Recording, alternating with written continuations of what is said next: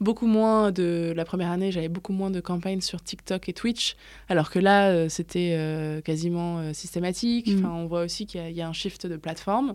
Influence Corner, le podcast à la croisée des chemins entre marques et influenceurs. Je suis Myriam Ouni, influenceur spécialiste.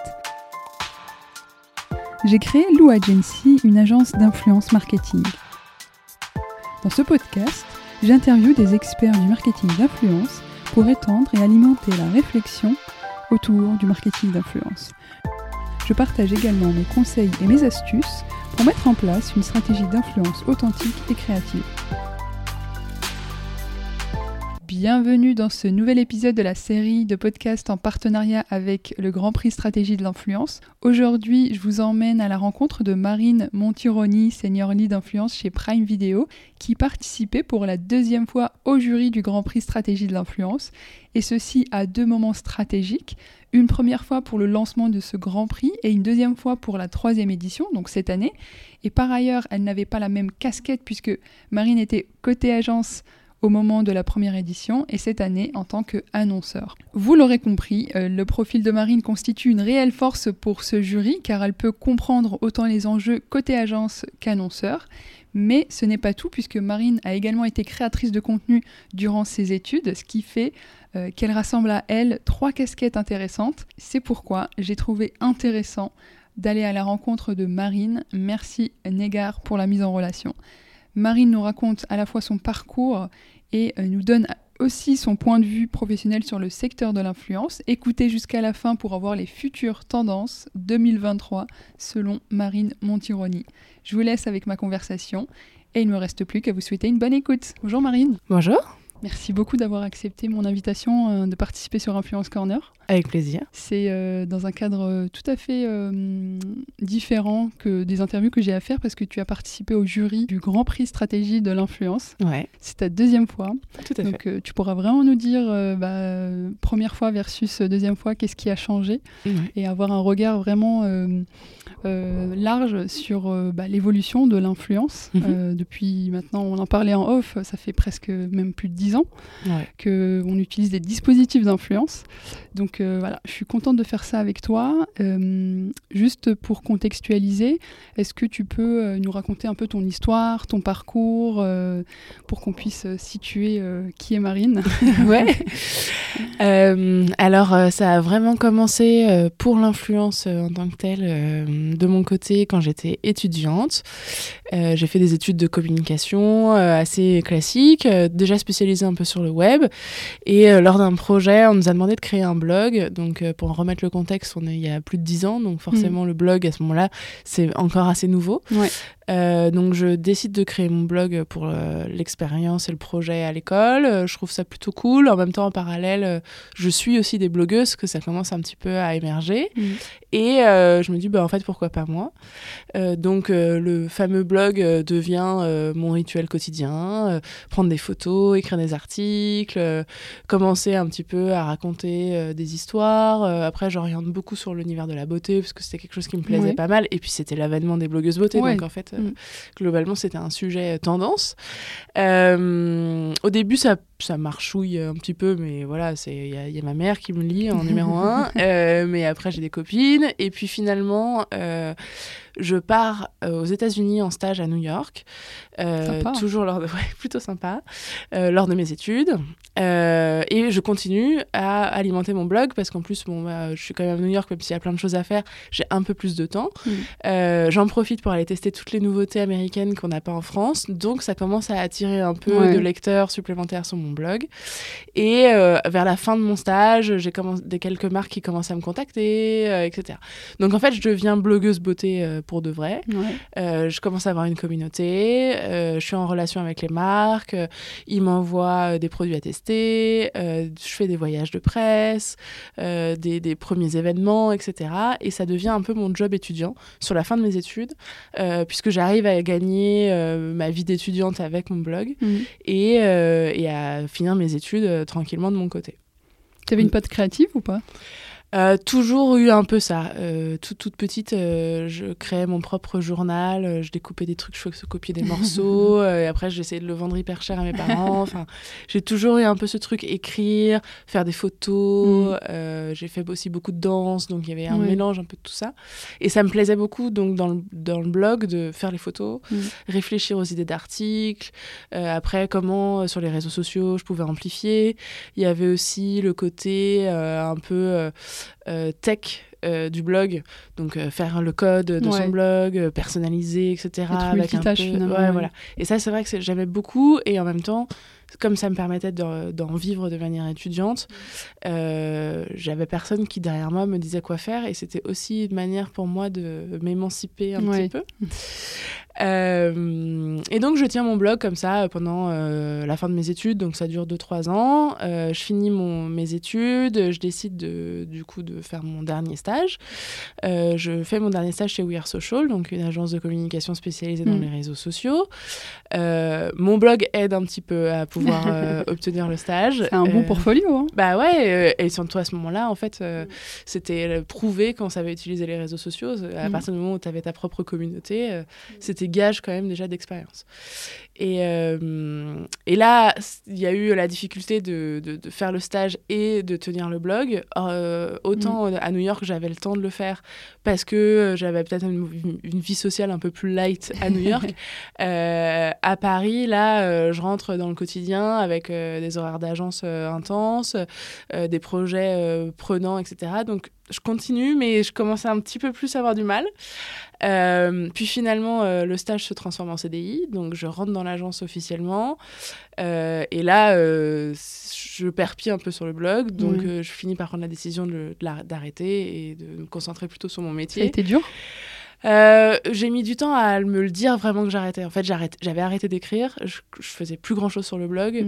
Mais je continuais à dire que j'étais blogueuse beauté, je continuais parfois à répondre à certaines marques quand elles faisaient des propositions, etc. Psychologiquement, je ne m'étais pas dit « c'est bon, c'est fini ». Quoi.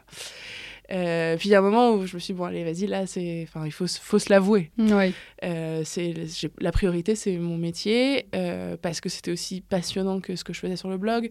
J'y retrouvais beaucoup de choses, au final. Y avait ce travail créatif. C'était de l'autre côté, du coup. Ouais, puis il y avait ce travail créatif des réseaux sociaux, le fait d'engager avec une communauté. Enfin, tout ça existait, même si, pour le coup, j'avais quelqu'un au-dessus de moi. C'était plus aussi autonome, mais il y avait quand même quelque chose. Et je sentais que c'était la voie qui me plaisait et qu'il fallait que je continue. Et puis, j'avais moins d'influence parce que j'étais pour le coup vraiment social media manager. Donc, je m'occupais des communautés, des marques, mais pas forcément avec les influenceurs. Il y en avait de temps en temps, mais c'était anecdotique. Et ça me manquait beaucoup. Et là, j'ai eu une discussion avec la présidente de l'agence à l'époque, qui elle aussi venait un peu de ce milieu-là, blogueur, début de l'influence. Quoi. Et elle aussi, elle sentait qu'il y avait quelque chose qui nous manquait à l'agence, une expertise sur l'influence, qu'on pouvait proposer ça à nos annonceurs et nos clients, et que ça continuait à évoluer, et qu'on avait de plus en plus de demandes, et que ça allait continuer à être collé aux social media, parce que c'est normal, c'est leur plateforme aussi, donc ça paraissait logique. Et donc, elle m'a donné un peu les cartes blanches pour développer un département dédié à l'influence au sein de l'agence. Ça a été un démarrage toute seule, donc j'ai retrouvé un peu ce truc... challengeant, palpitant. Toute seule dans mon coin, et essayer de réfléchir à des choses. Et puis, aller chercher des annonceurs, trouver des clients... se prouver à soi-même que ça marche, qu'on est capable de le faire aussi, et recommencer à créer du lien avec des influenceurs. Parce que du coup, là, on est plutôt en 2017. Il y a plus trop de blogueurs à ce moment-là. Il y en a certains qui ont transformé ça en Instagram ou qui ont Twitter performant, ou certaines même qui ont réussi à basculer sur YouTube. La beauté, c'est plus un truc aussi hype que quand moi j'étais blogueuse beauté. Maintenant, tout le monde a ses domaines de prédilection, c'est hyper large, c'est complètement différent. Donc moi, je les avais continué à les suivre, à suivre les nouveaux et tout, donc j'étais pas trop perdue.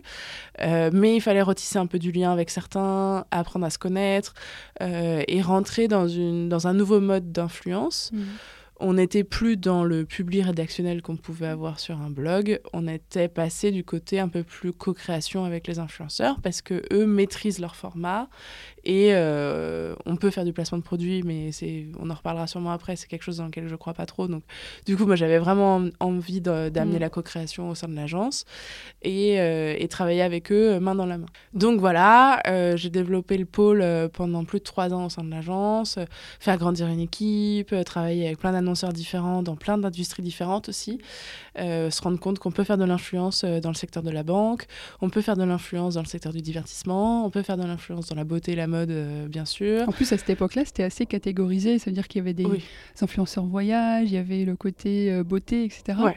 Ce qu'on retrouve peut-être un petit peu moins aujourd'hui. Alors, je dirais qu'on a été très sectorisé, puis on s'est fluidifié, et je trouve qu'on y retourne un petit peu en ce moment.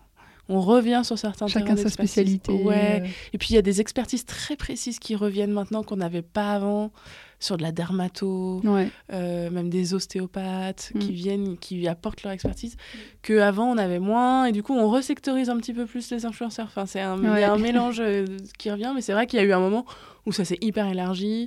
Et on pouvait travailler avec n'importe qui sur n'importe quel secteur. Ça fonctionne encore aujourd'hui pas mal. Tant qu'on reste dans la ligne éditoriale du créateur, ça, il n'y a pas trop de problème. Et donc, super aventure chez We Are Social là-dessus, hyper enrichissante, de travailler sur plein de secteurs divers et variés. Mais il y en avait un qui revenait un peu plus que les autres au fond de mon cœur. C'est le secteur du divertissement. Qui se compose du gaming et aussi de la partie un peu plus ciné-série. Je crois que je serais incapable de choisir entre les deux parce que j'aime les deux depuis toujours. J'ai toujours beaucoup joué aux jeux vidéo, j'ai toujours consommé beaucoup de séries, donc ça me ressemblait pas mal. Et j'ai eu une opportunité de partir chez Gameloft pour faire du coup que du gaming et que de l'influence, donc c'était jackpot, sur un territoire beaucoup plus large parce que du coup c'était pour le monde entier et de gérer toute l'équipe en interne là-bas. Sujet aussi très intéressant, comment on fait de l'influence sur plein de marchés que je ne maîtrise pas. Les coûts ne sont pas les mêmes, les influenceurs ne sont pas les mêmes, les langues ne sont pas les mêmes. Et il y avait aussi une manière de faire de l'influence qui peut être encore différente par pays. Certains influenceurs qui, dans certains pays, refusent quelconque marque sans rémunération, là où dans d'autres pays on peut encore trouver un échange bénéfique de visibilité ou vraiment travailler une relation sur le long terme en leur faisant vivre des expériences, etc. Il y a des pays où aujourd'hui on ne peut pas le faire, c'est sans qu'il n'y ait pas un contrat et un chèque derrière, il ne se passera absolument rien. Donc les approches sont complètement différentes et il faut réfléchir à des stratégies globales qui s'adaptent à des stratégies locales. Donc une autre manière de faire de l'influence qui est aussi assez différente, pertinente, enrichissante. Enfin, il y a plein de choses. Et même si je disais que j'arrivais pas trop à choisir entre le gaming, le ciné et les séries, j'ai quand même eu l'opportunité de basculer chez Prime Video. Et là, c'était encore, je pense, plus proche de moi parce qu'on arrivait sur un créateur de contenu qui va aller travailler avec des créateurs de contenu. Et en fait, il y a vraiment une logique d'égalité qui est intéressante à faire parce qu'on se comprend. Au final, on fait presque la même chose. Et donc, on revenait à plein de choses qui me passionnaient, dont j'ai parlé au début, et le fait aussi que je revenais sur le marché français, et qu'en fait, l'influence, ça peut se réfléchir à une logique globale, mais pour travailler au mieux avec les créateurs, il faut être en relation avec eux. C'est un métier humain et donc être sur le terrain, c'est quand même complètement différent et c'est quelque chose qu'au final me manquait et que je retrouve beaucoup plus maintenant. Ouais, ça c'est super, c'est très vrai ce que tu dis sur tisser des liens et d'être vraiment au-delà des emails qu'on peut envoyer pour des collages, collabs, etc. Mmh. De pouvoir rencontrer les créateurs de contenu, de vraiment voilà, les intégrer dans des stratégies globales à l'année. Ouais. Et puis c'est en discutant avec eux qu'en fait, que tu réussis à trouver une opportunité pour ta marque, à trouver une opportunité pour eux, parce qu'en fait, ils vont te dire hein, je réfléchis à faire ça ou je vais organiser ça, et tu lui dis mais en fait, je peux t'aider parce que chez nous, il y a telle personne, etc. Et ces opportunités-là, tu ne les auras jamais si tu discutes pas avec eux, si tu n'entretiens pas un lien avec ces créateurs-là. Et donc, même s'il y a plein de grands groupes qui réfléchissent leur stratégie d'influence de manière globale et entière au niveau monde, c'est nécessaire et même obligatoire qu'elle soit déclinée localement avec des personnes sur le terrain qui prennent en compte ces créateurs-là. Ouais. Et du coup, ton expérience alors du jury du GP Strat, qu'est-ce que tu as pu identifier comme tendance ? En plus, comme je l'avais dit, tu avais fait la première édition. Aujourd'hui, c'est la troisième édition à laquelle tu as participé. C'est une super expérience, le Grand Prix Strat, parce que ça te permet de te repositionner un peu toi et tes campagnes.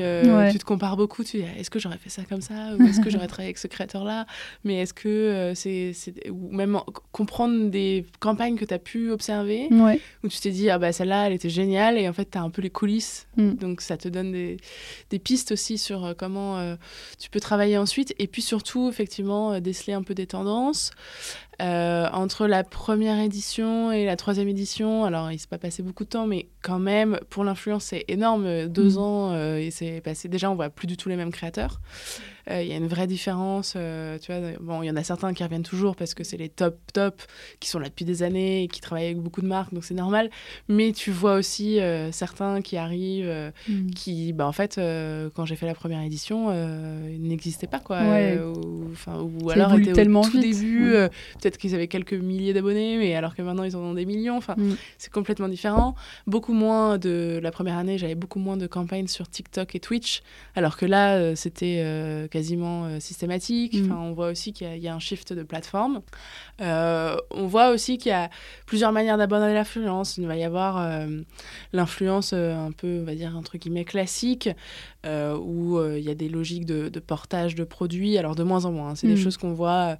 D'une part, les annonceurs ont des problématiques RSE et donc ça rentre dedans, et donc c'est vrai qu'on va faire beaucoup moins de portage, mais il y a aussi les influenceurs qui refusent maintenant, hein, qui en ont marre d'être abreuvés de goodies, de gadgets, de choses qu'ils n'utiliseront jamais après, et je les comprends. Donc ça existe encore, donc on en voit encore quand c'est logique et que c'est bien fait, parce qu'au final c'est vraiment un but, et que c'est potentiellement un objet qu'ils vont réutiliser derrière, ou quelque chose dont ils avaient besoin précisément, c'est intéressant.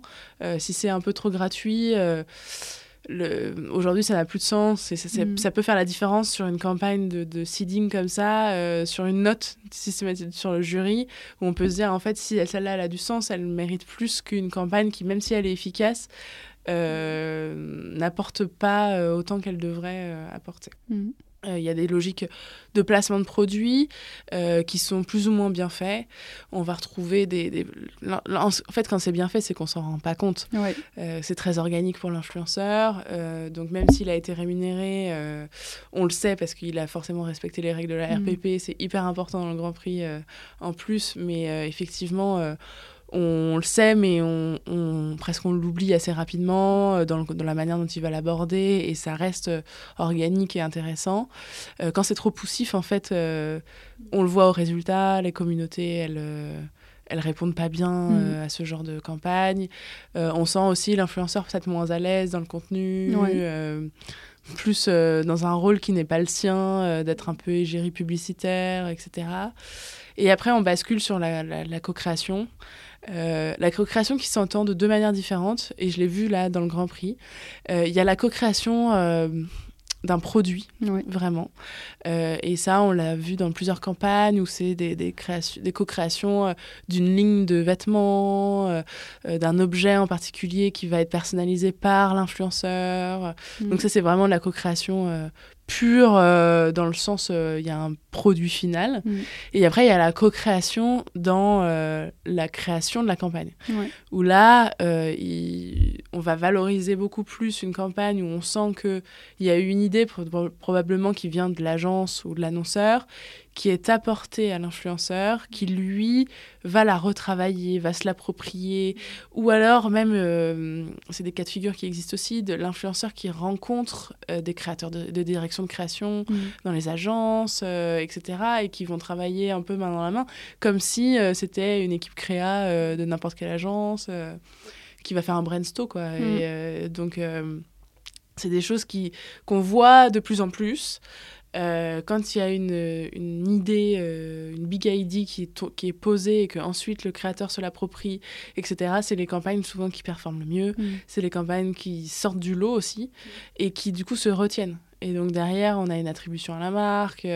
Certains annonceurs ont réussi d'ailleurs à mesurer un peu ces attributions de marque, ces notions de notoriété, etc., via des certaines data et statistiques.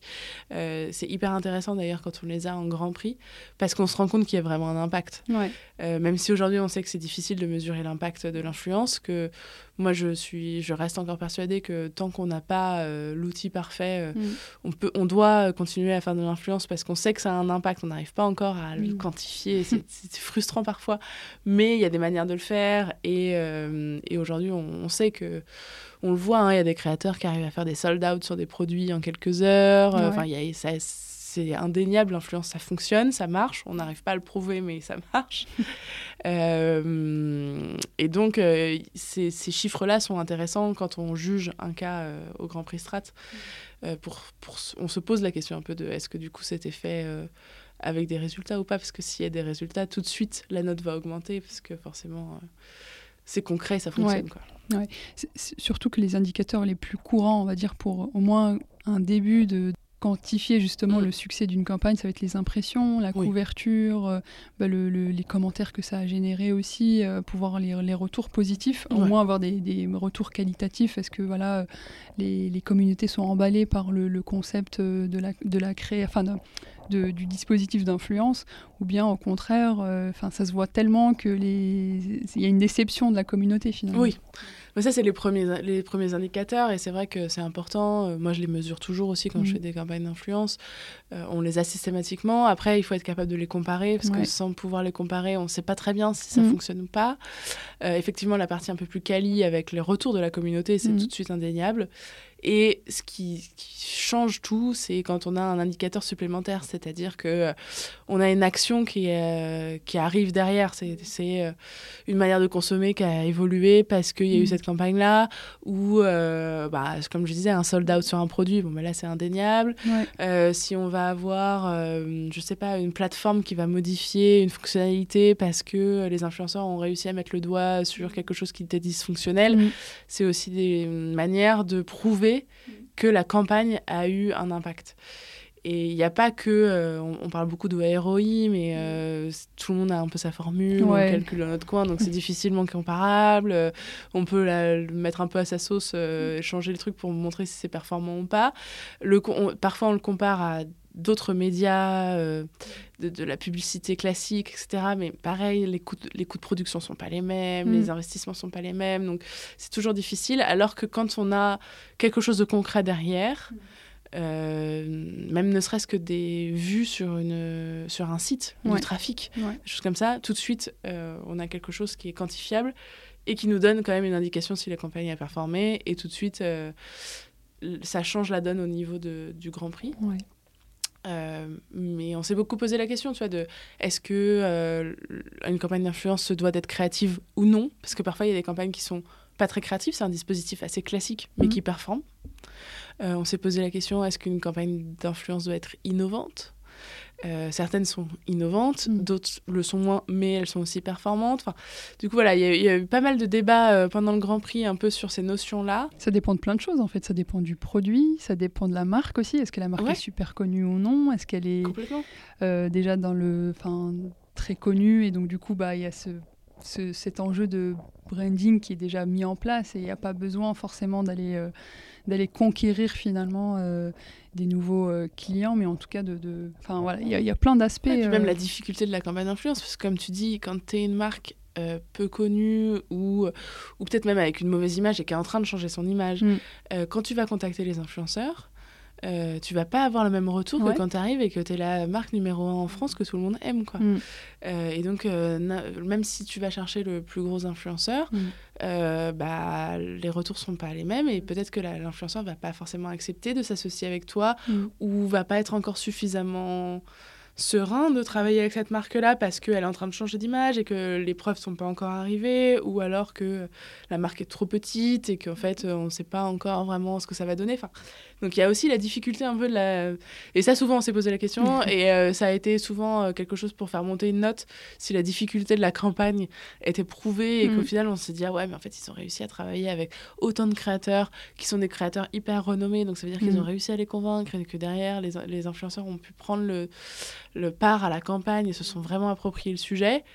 Bah ça, tout de suite, on pouvait refaire remonter une campagne, quoi. Et toi qui es passé du coup de l'agence aujourd'hui à l'annonceur, et par rapport aussi encore une fois à la journée du jury du GP Strat, qu'est-ce que tu as trouvé dans la relation agence-annonceur, tu sais, par rapport au brief? Est-ce que les marques, est-ce que tu as réussi à déceler, bah, là, le brief a été super clair, là, ça a été peut-être un peu moins clair?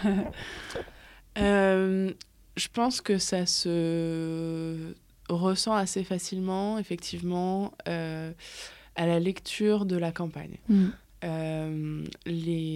Quand on arrive à bien raconter sa campagne de A à Z, que c'est fluide et clair, qu'on raconte une belle histoire et qu'on embarque le jury là-dedans, probablement le brief a sûrement été bien fait, la réponse de l'agence a été bonne, et il y a eu un bon travail collaboratif entre les deux, et après derrière ça aussi, du coup, ça a décollé avec des bons influenceurs et une campagne qui était réussie, quoi.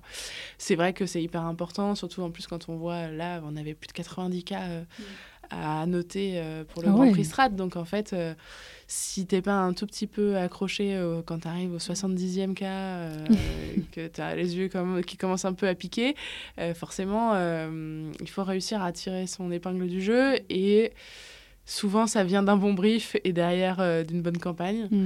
Après, il est peut-être probable que parfois il y a des cas et des campagnes qui se racontent bien, alors que le brief était peut-être pas bien écrit, hein, mais je pense que ça découle quand même assez facilement de ce travail-là. Et quels seraient, toi, tes conseils pour rédiger un bon brief ? Alors, c'est des questions que je me pose beaucoup maintenant que je suis de l'autre côté. C'est un peu mon angoisse quand je dois briefer une agence, parce que je me dis, le nombre de fois où j'ai râlé parce que j'ai reçu un brief et je me suis dit, mais c'est écrit n'importe comment, etc. Donc, j'ai pas du tout envie de reproduire ça, et j'ai pas envie de me retrouver dans cette position-là, d'avoir une agence qui se dit, oh la vache, le brief qu'elle vient d'envoyer, c'était écrit n'importe comment. Donc, je m'excuse si jamais j'ai déjà envoyé ce genre de brief. J'essaye toujours de remettre un peu le contexte, un peu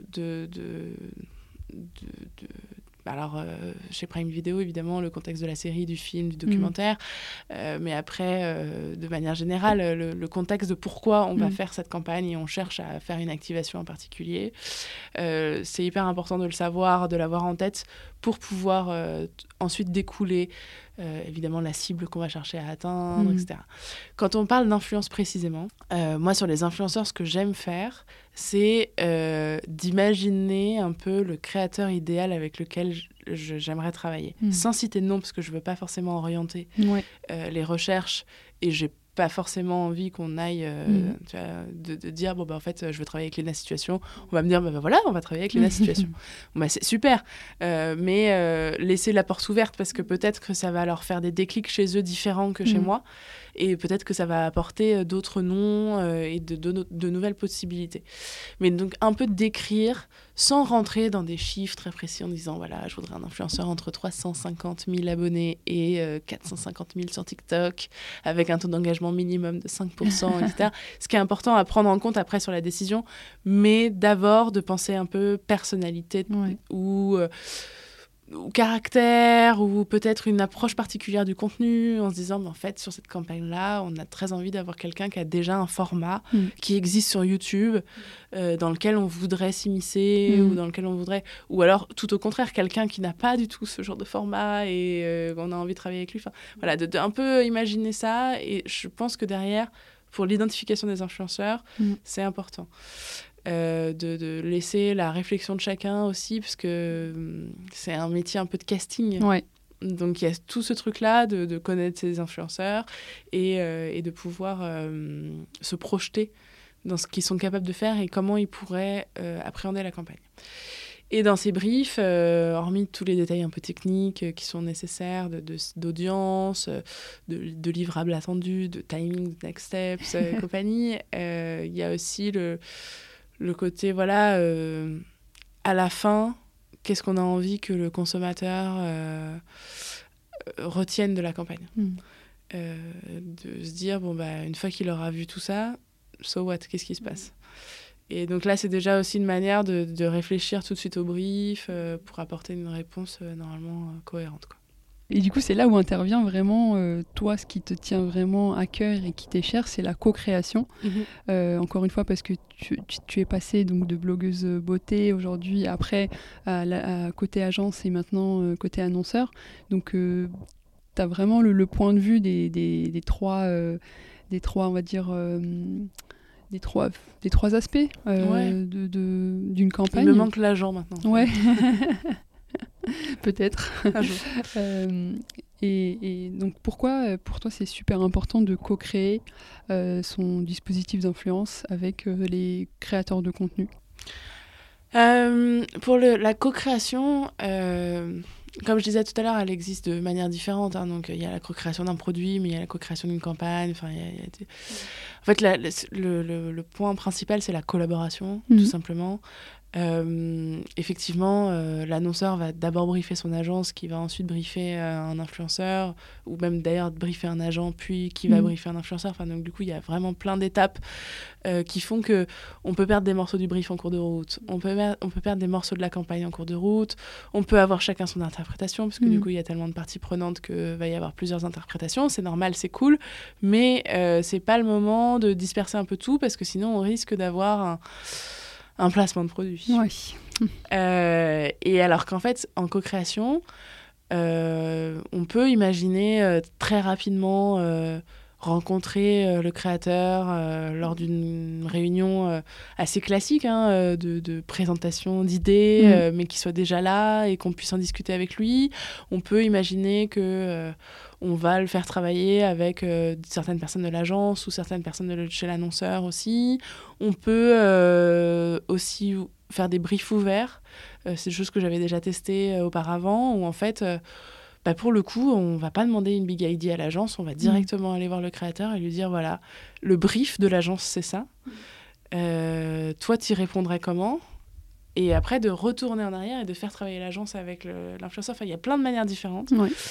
Et à la fin, en fait, tout le monde s'y retrouve. C'est-à-dire que l'agence va s'y retrouver parce qu'elle va être hyper impliquée dans le sujet, mais en même temps, l'influenceur va l'être aussi. Lui, il va se sentir à l'aise avec le contenu à la fin, donc il va vachement plus le pousser sur ses réseaux, auprès de sa communauté. Sa communauté va aussi avoir quelque chose qu'elle attendait. Peut-être qu'elle attendait pas, mais qu'au final, elle se dit, en fait, c'est génial, c'est exactement ce que j'aurais aimé de voir, mais je le savais même pas encore.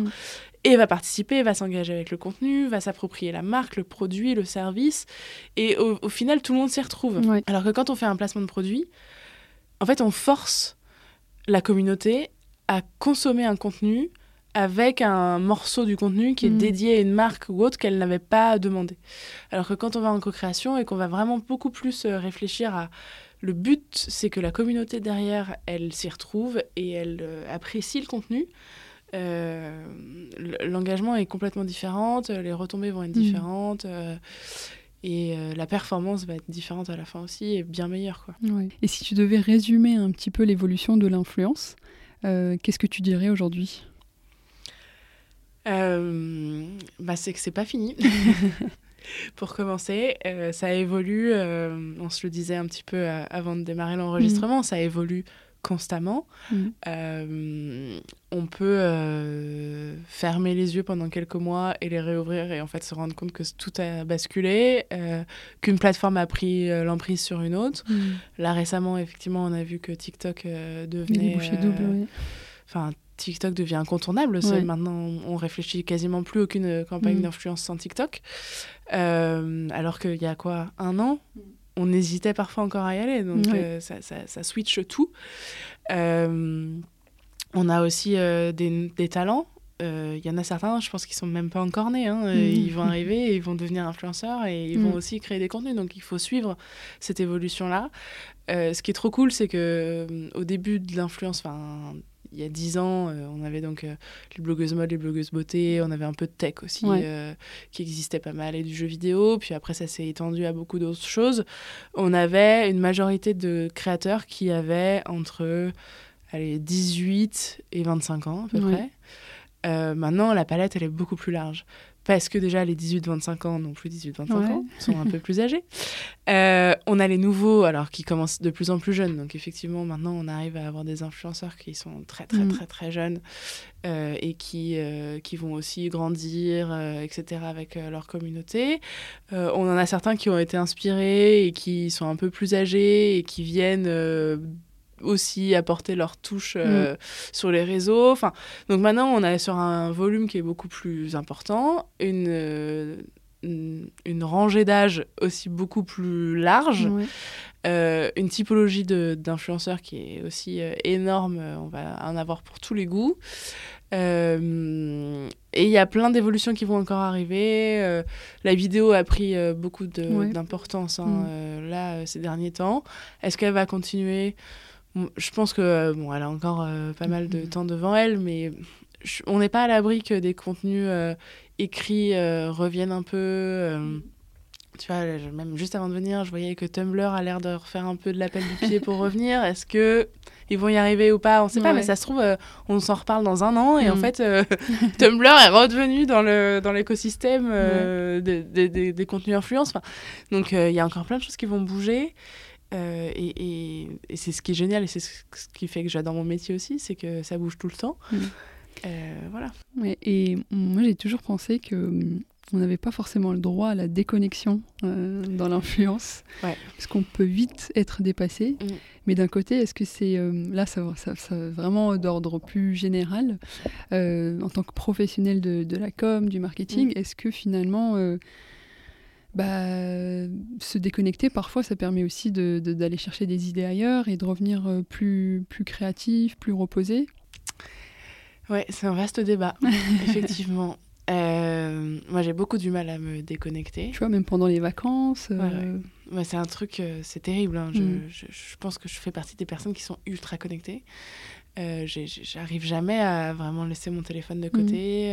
Je regarde même pas les stats sur mon téléphone pour voir combien de fois j'ai ouvert toutes les apps social media, parce que ça doit être dingue. Je refresh tout énormément, etc. J'ai un peu ce truc du FOMO en influence tout le temps, tu vois, de me dire oh mince, mais en fait là, je sais pas, dans les 10 dernières vidéos YouTube qui sont sorties, j'en ai regardé 2, mais en même temps maintenant elles font toutes 1 heure, donc comment je fais pour regarder chaque semaine, je sais pas, 20 heures de contenu sur YouTube, c'est de la folie. Si en parallèle il faut que je fasse tout TikTok, tout Insta, c'est énorme. Mais oui, après, on peut se déconnecter. Il y en a qui arrivent très bien, je les admire, ces personnes-là qui arrivent vraiment. Comment faites-vous, dites-nous, à couper leur téléphone et à faire un break. Il y en a, ça leur bénéficie, effectivement, comme tu disais, de faire une pause, de revenir et d'avoir l'esprit un peu plus ouvert, libéré, tu vois. C'est comme une espèce de pause. Moi, je suis de l'autre côté, j'ai besoin de me nourrir pour pouvoir avoir des idées. Sinon, je rentre dans un truc un peu plat, quoi. Donc, j'ai plus d'idées, je sais plus vers quoi me diriger. Je l'ai vraiment testé, du coup, en plein congé maternité, où, par la force des choses, obligée d'un peu de me déconnecter. Effectivement, au début, très bien, hyper focus sur ton bébé, donc forcément, c'est normal. Ouais. Et puis après, quand tu commences à reprendre ta vie classique, moi j'ai eu besoin de me reconnecter, j'ai eu besoin de me remettre à fond sur les trucs, d'une part parce que je sentais que je perdais pied sur mon métier, et d'autre part parce que je voyais bien qu'il se passait des choses qui déjà m'intéressaient, donc j'avais envie d'aller voir. Et en plus, quand je réfléchissais un peu à ce que j'avais envie de faire et tout, bah, j'étais plus inspirée, quoi, parce que j'avais pas vu assez de choses. J'étais pas capable de sentir un peu qu'est-ce qui faisait vibrer les gens en ce moment, quoi. Ouais, ouais, je suis dans le même cas. Tu me comprends. Ouais, mais ça pose aussi la question sur, tu vois, ce que tu disais aussi sur les créateurs qui commencent à créer des vraies productions, limite, sur YouTube aujourd'hui. Sur ça YouTube, concurrence les grandes émissions qu'on a pu connaître, si on regarde encore la télé, mais vraiment, il y a si tous les mardis soirs, tu te mets sur Twitch à regarder Popcorn, c'est comme si tu regardais une émission que tu pourrais regarder sur n'importe quelle chaîne télé, bien sûr.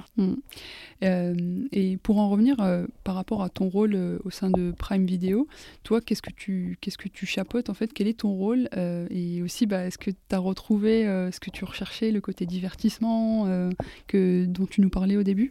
Ouais, alors du coup, moi, mon rôle est le titre exact est Senior Influencer and Creator Manager. En vulgarisant un peu tout ça, je suis responsable des campagnes d'influence pour l'ensemble des titres présents sur la plateforme Prime Video France. Et donc, moi, ça va être vraiment d'identifier les endroits où il est pertinent de travailler avec des créateurs pour travailler cette image de marque, pour faire connaître nos futures sorties, pour vraiment continuer à amplifier les campagnes et les titres présents sur le catalogue Prime Video en France. Ouais. D'autant plus que ça fait partie aujourd'hui des nouveaux usages. Je ne sais pas si on peut dire nouveau, mais en tout cas, la consommation de vidéos, en plus de YouTube, etc., des plateformes de manière générale. Et c'est vrai que les productions sont dans l'air du temps, quoi. Moi, j'en parle spécifiquement parce que je consomme ce genre de contenu. Et c'est vrai que c'est beaucoup plus... il y a cette proximité avec des contenus qu'on peut trouver sur ces plateformes-là qu'on n'a pas, par exemple, à la télévision ou autre. Ouais, non, c'est vrai que maintenant, en plus des émissions que tu pourrais regarder à la télé, il y a encore plein de rendez-vous qui existent et qui font venir du monde. On a aussi pris l'habitude de consommer sur les plateformes. Et c'est vrai que maintenant, quand il y a une nouvelle série qui sort sur une plateforme, tout le monde en parle. Il y a ça fait partie de la pop culture, finalement. Complètement, tu vois. Et il y a plein de titres de toutes les plateformes confondues qui ont réussi à rentrer dans cette pop culture, qui ont réussi à donner des codes, de créer même des communautés, etc. Donc c'est vrai que là-dessus, c'est vraiment rentré dans les codes des plus jeunes, c'est certain. Parce que alors là, pour le coup, je pense qu'eux, ils sont vraiment... là-dessus, c'est-à-dire que c'est leur premier réflexe. Je pense que quand tu leur parles d'une nouvelle série, leur réflexe, c'est de demander sur quelle plateforme elle est dispo et pas forcément sur quelle chaîne elle est diffusée. Versus là, peut-être une génération plus mature va avoir ce réflexe un peu de... Peut-être même comme nous, quoi. De vérifier. Je pense que nous, on est entre les deux. Ouais. On est la génération qui a été abreuvée de la télévision, c'est certain, mais qui a aussi vu l'avènement des plateformes. Donc nous, on va être un peu un mélange des deux. Là où nos parents, je pense, eux, ont encore ce truc de se dire... de 20 heures, ouais, et puis des rendez-vous de regarder ça. Le programme télé dans un magazine, quoi. Un truc qui nous arrive plus du tout. Donc ça, c'est certain. Après, c'est devenu un réflexe de consommation, je pense, qui est déjà bien installé maintenant depuis plusieurs années. Et pour finir, du coup, sur cet épisode, quelles seraient, selon toi, les futures tendances, parce qu'on arrive quand même à la fin de l'année 2022. Ouais. Pour toi, qu'est-ce qu'on peut attendre en 2023 ?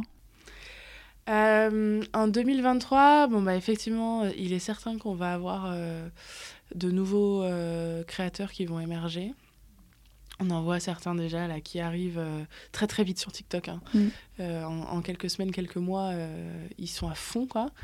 Donc ça, c'est le truc, c'est classique. Tu pourrais poser la question n'importe quand, je vais te dire de toute façon, il y a des créateurs qui vont émerger. La vidéo qui va continuer, hein, est-ce qu'on enclenche le pas de la vidéo longue sur toutes les plateformes? Parce que tu vois, TikTok qui pousse beaucoup plus les vidéos de plus d'une minute. Instagram qui va commencer aussi, je pense, à pousser un peu ça. Est-ce qu'il y a quelque chose qui va arriver là-dessus ? Je pense que oui, du fait des algorithmes hein, qui incitent les créateurs à travailler des formats longs. Donc peut-être qu'on va vraiment consommer des contenus longs sur des plateformes verticales. Donc ça, c'est possible.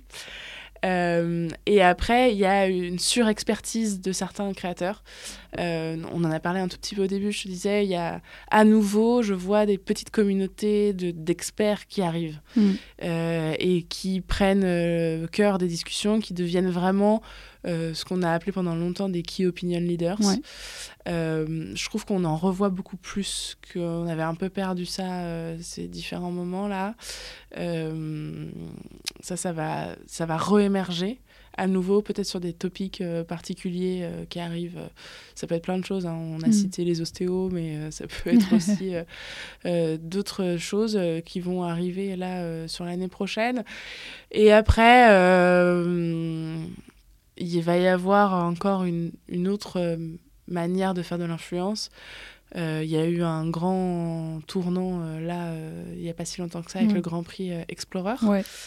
Et pas le Grand Prix Influence, même si on aimerait beaucoup que ça fasse autant d'impact. Le Grand Prix Explorer de Squeezie, c'est la preuve qu'ils ont une voix, ils ont un impact, ils ont des capacités. Ouais. Je pense que ça a bluffé beaucoup de gens.